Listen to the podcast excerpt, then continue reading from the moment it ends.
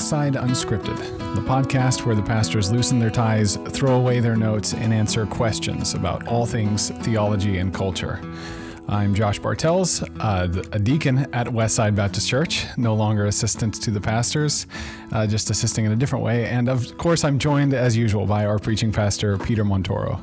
And so we're here today with you to chat about uh, a couple of a practical theological questions. But before we do, you've brought a book, as is your typical practice. So what uh, what do we have this week? I have two things. Two One, things, I okay. actually have some notes here. I don't usually have notes, but I have some notes, but they're not connected to answering the question. That's true. So this is something uh, from that I had written for the sermon on Sunday, and uh, then I just had too many other things to say and want to bog the sermon down. But I thought it was interesting enough uh, that I wanted to share it on the podcast.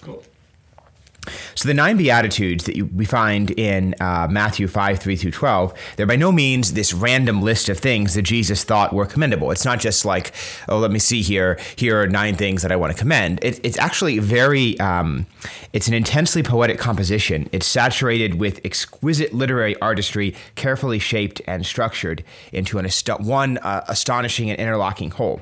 So I've mentioned a few times this poem divides into three sections uh, or three stanzas, as what, what a section of a poem is called, in which the Greek text, each of them is exactly 36 words long.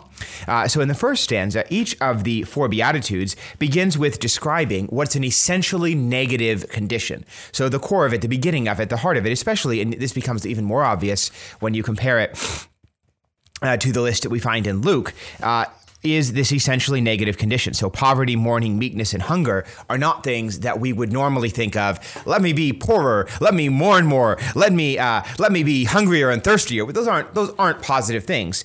Um, and yet, as we have seen, each of these negative conditions, when carefully considered in the context of following Jesus, um, they indirectly point to a corresponding positive virtue. And so, eh, Jesus is saying, you know, paradoxically, blessed are those who are in these these difficult and negative conditions because they're following me, because following me is wonderful uh, despite these negative conditions and then also these negative conditions point to virtue so you know being poor uh, points to being poor in spirit and to, to um, to the humility before God of someone who has no resources, right? So it, indirectly points to that virtue.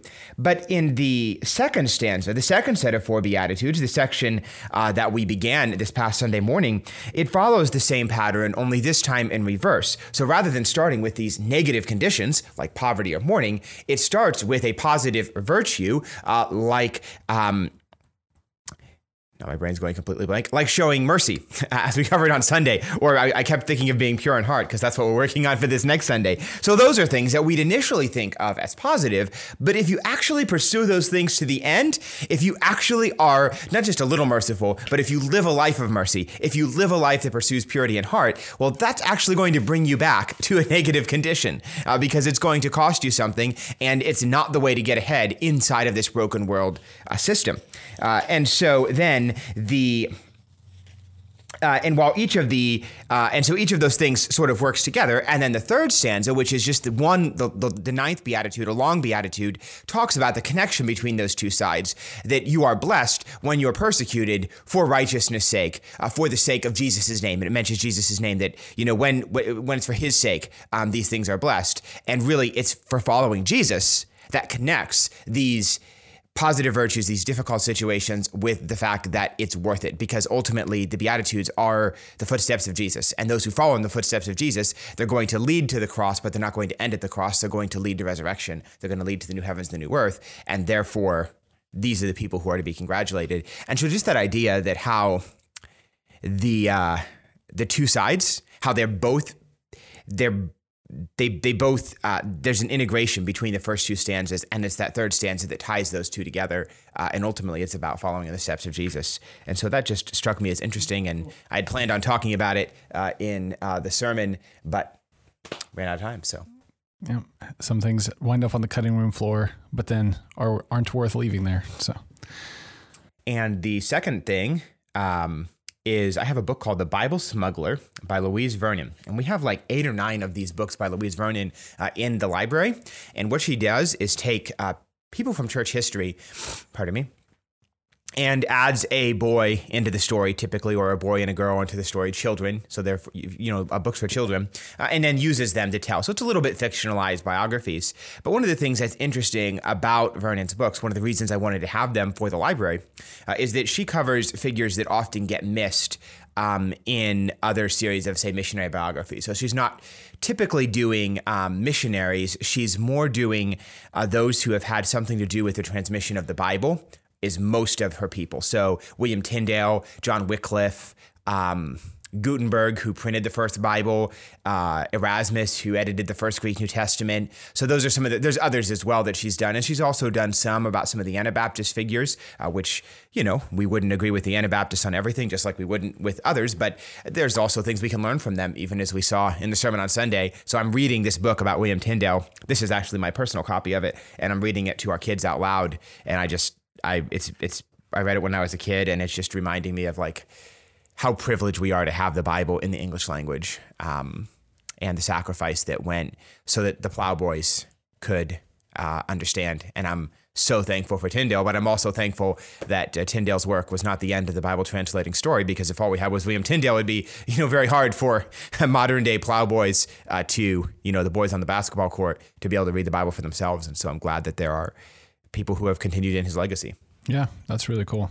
That's and we've got several of those books you said in the library, correct? Yes, we do. So anyone who wants to check those out can go down to the library right. at the church and get some, read them to your kids, let your kids read them. So, so that's a plug for this book and a plug for the library because yeah. a lot of them are out of print, but we were able to get used copies of them and yeah, it's it's it's a good it's a solid resource for this kind of thing. So the, today's question comes back to dealing with our personal sin. And so they say, I know that the Bible talks about confessing sins one to another, as in James uh, 5.16, but uh, other verses of the Bible call us to not just confess that we sin, but repent of our sin. So then what is the, what does it mean to confess our sins to one another? And what's the difference between that and repentance? Or how does that fit with repentance? What does it mean to repent and to confess? Yeah, so I think in, in the context of James, so if you go, um, if you go to verse 13, verse 14, uh, the verse be, uh, two verses before that, if is any sick among you, let him call for the elders of the church, let them pray over him, anointing him with oil in the name of the Lord. And the prayer of faith shall save the sick, and the Lord shall raise him up. And if he have committed sins, they shall be forgiven him. Confess your faults one to another, and pray one for another, that ye may be healed. The effectual, fervent prayer of a righteous man availeth much.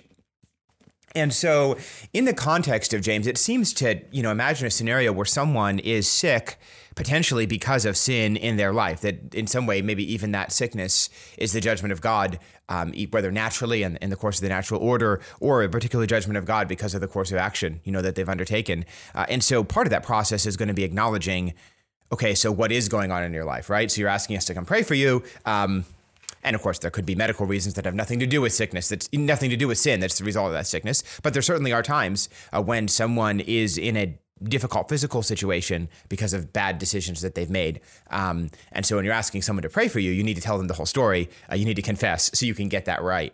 Uh, so I think generally in context, I'd want to, there's some puzzling things about that passage. So I'd want to, before I spoke too strongly into the details, I want to dig into that.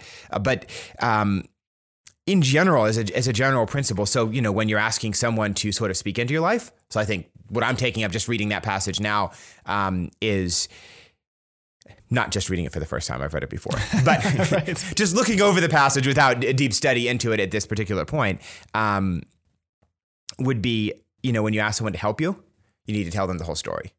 And often you find, and this is something when you're talking to people that, you know, ask probing questions because often people will come with a problem and the problem they present is not the problem they actually have. And so you peel back the onion, you peel back the onion, you peel back the onion. And if you actually want to get help, you need to be willing to be honest about what's been going on in your life, uh, what the long history is, because often people are unwilling to do that. So that's something that I think is an aspect of it. I mean, another aspect of it is if you have sinned against someone, um, then you need to confess your sin to that person. Now there, you know, might be some exceptions. Like if your sin was, you know, well, you know, I'm not going to go there on the podcast, but there, there would be some cases where that might not be wise. But if, you know, you have harmed someone in some way, like, so someone's trying to figure out, you know, people are like looking at me weird and it turns out someone has gone around and said untrue things about them, then you need to go to the person you've harmed. You need to confess your sin and seek their forgiveness. You need to make things right.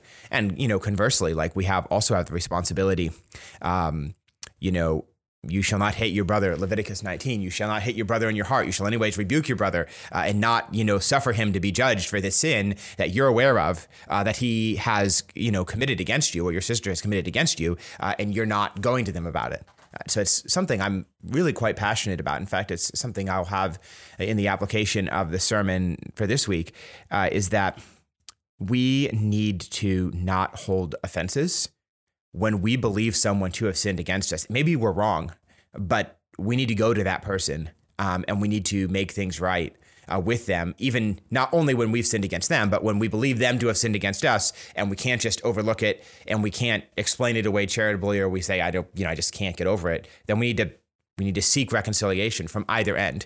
And so part of that, you know, confession would be, you know, like in maybe in the James situation, it's more like um, you're asking for help, but you need to tell the whole story but also just for community reconciliation. When you've sinned against someone, uh, you need to tell them that. Um, and when they you believe them to have sinned against you, you need to not have that get between you because what happens is a little offense that could have been dealt with with an explanation now has becomes epic. You let it go a month, and it, it becomes big. You let it go a year and it becomes enormous. You let it go a couple of years and it becomes this wall that is like you you believed all of these negative things about this person and, and maybe your initial provocation would have had a 30 second explanation. No i you know i've heard you know both seen in my own experience as a church member and as a pastor and other stories i've heard from others where someone took something that was a total nothing but they allow it to grow in their mind. That's why hebrews talks about a root of bitterness growing up.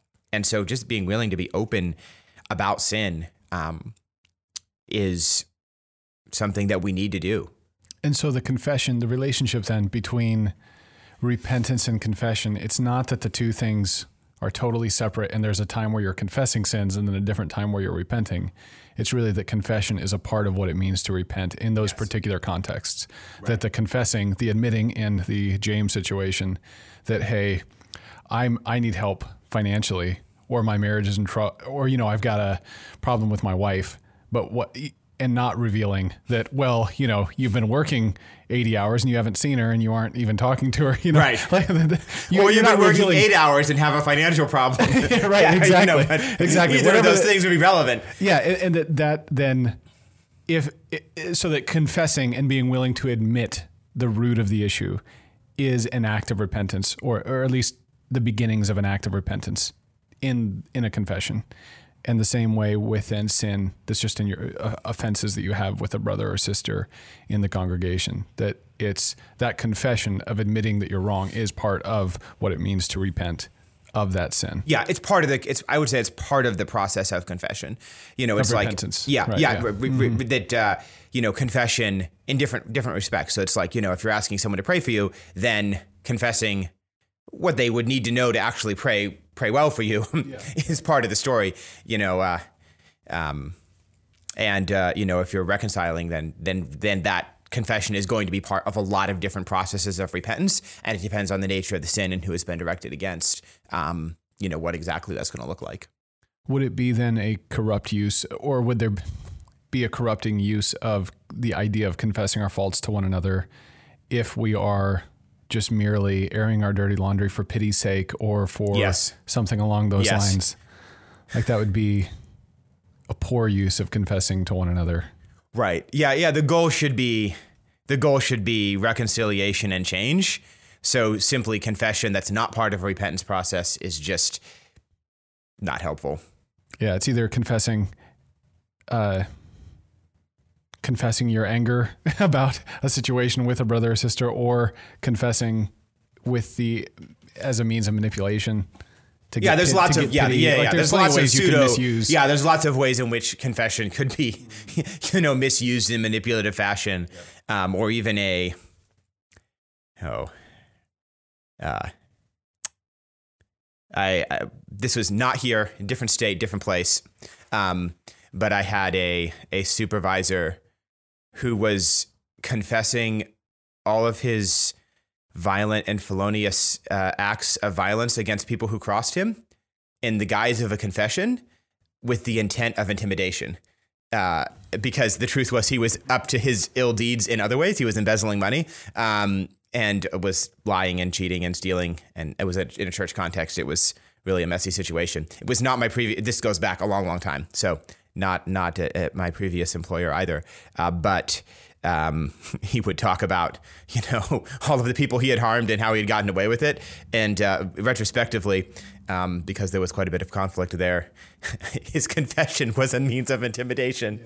Because it was a little scary. He was like six foot seven or something, former football player, you know, college football player, and you Yeah, probably so know who I'm talking so about. So there's a a real. There has to be a heart that wants to repent. Yes, that yes, wants to change. yes. not just a confession for the sake of whatever the goal is you're trying to achieve. The goal Right. has to be Yes, sorry, that was a little bit of a rabbit trail. But this is what happens when we when we talk without our notes and. Yep, this is this is the podcast, folks. This is exactly what we expect, and this is this is I I think what's really helpful is to get off into the weeds of things like that as a, as examples of uh, where our Christian lives can kind of go off the rails. Yeah. even even under the under the guise because we are we are so good at manip- at uh, deceiving ourselves to think we are following Jesus. I mean, this is what the your teaching through the Beatitudes reveals is that we are so good at labeling ourselves as following Jesus, whether we're confessing our sins or you know asking for prayer requests or whatever, but yet still kind of use it in an underhanded way to achieve our own goals. So You know, another example could be confessing all the sins you used to be guilty of. You know, so I've heard lots of testimonies like that where people who have serious sins they need to be repenting of right now will be constantly confessing and reconfessing the sins that they believe themselves to have conquered uh, as a way of making themselves look better in the present. yeah. Uh, and that would be another way of, you know, we could do a whole message on all the all the ways in which confession, you know, disconnected from repentance and, and humility is. If your confession never makes you look bad in the present, then I would be very suspicious of it. And repentance, that kind of heart of repentance is only something that the Spirit can bring about in us. That's not something that you can conjure up and put enough effort into to make it make a confession genuine. It has to be something that God works in us. Yep. So we've got to constantly be on guard and just throwing ourselves at the mercy of Christ. Yeah. So, any other thoughts or comments here? Well, on this, I'm just looking trail? around at my surroundings, and we are not in the office anymore. we are we We're are in an undisclosed location in an underground bunker. Yep. Um, we decided to take this underground just in case. This is we are literally recording underground, Yep. and this is this is pretty cool. This is the, this, these are the new digs of Westside Unscripted for the time being. It's also pretty cool in here. it- you it you is- have a hoodie. I do. I, I, I should bring one next time. Yep. It'll warm up, so Yep. Indeed. it'll be warm in here. right. Exactly. Well, this has been another episode of Westside Unscripted coming to you from the basement of an undisclosed location, which is pretty obvious where we are. But nonetheless, Well, it's obvious for those that are ob- members. If you're not, if you've never been here, it's not obvious. You should No, come. it's not. You should come uh, join, and then Yeah. then it would be obvious. and I would be glad to have you over here to hang out in my in in my uh, pad, as they say. So. Well, if you've got other questions that you want answered on, on the Unscripted podcast, uh, questions preferably related to theology and culture and, and not the location of our podcast, we uh, would love Yes, to have you send, those. We would love, love to have you send those questions in. You can still reach me at Josh at Bible Direction for Life, or of course, you can always catch me at church. So thanks again for listening, everybody, and we hope you join us again next week for more talk about theology and culture here on Westside Unscripted.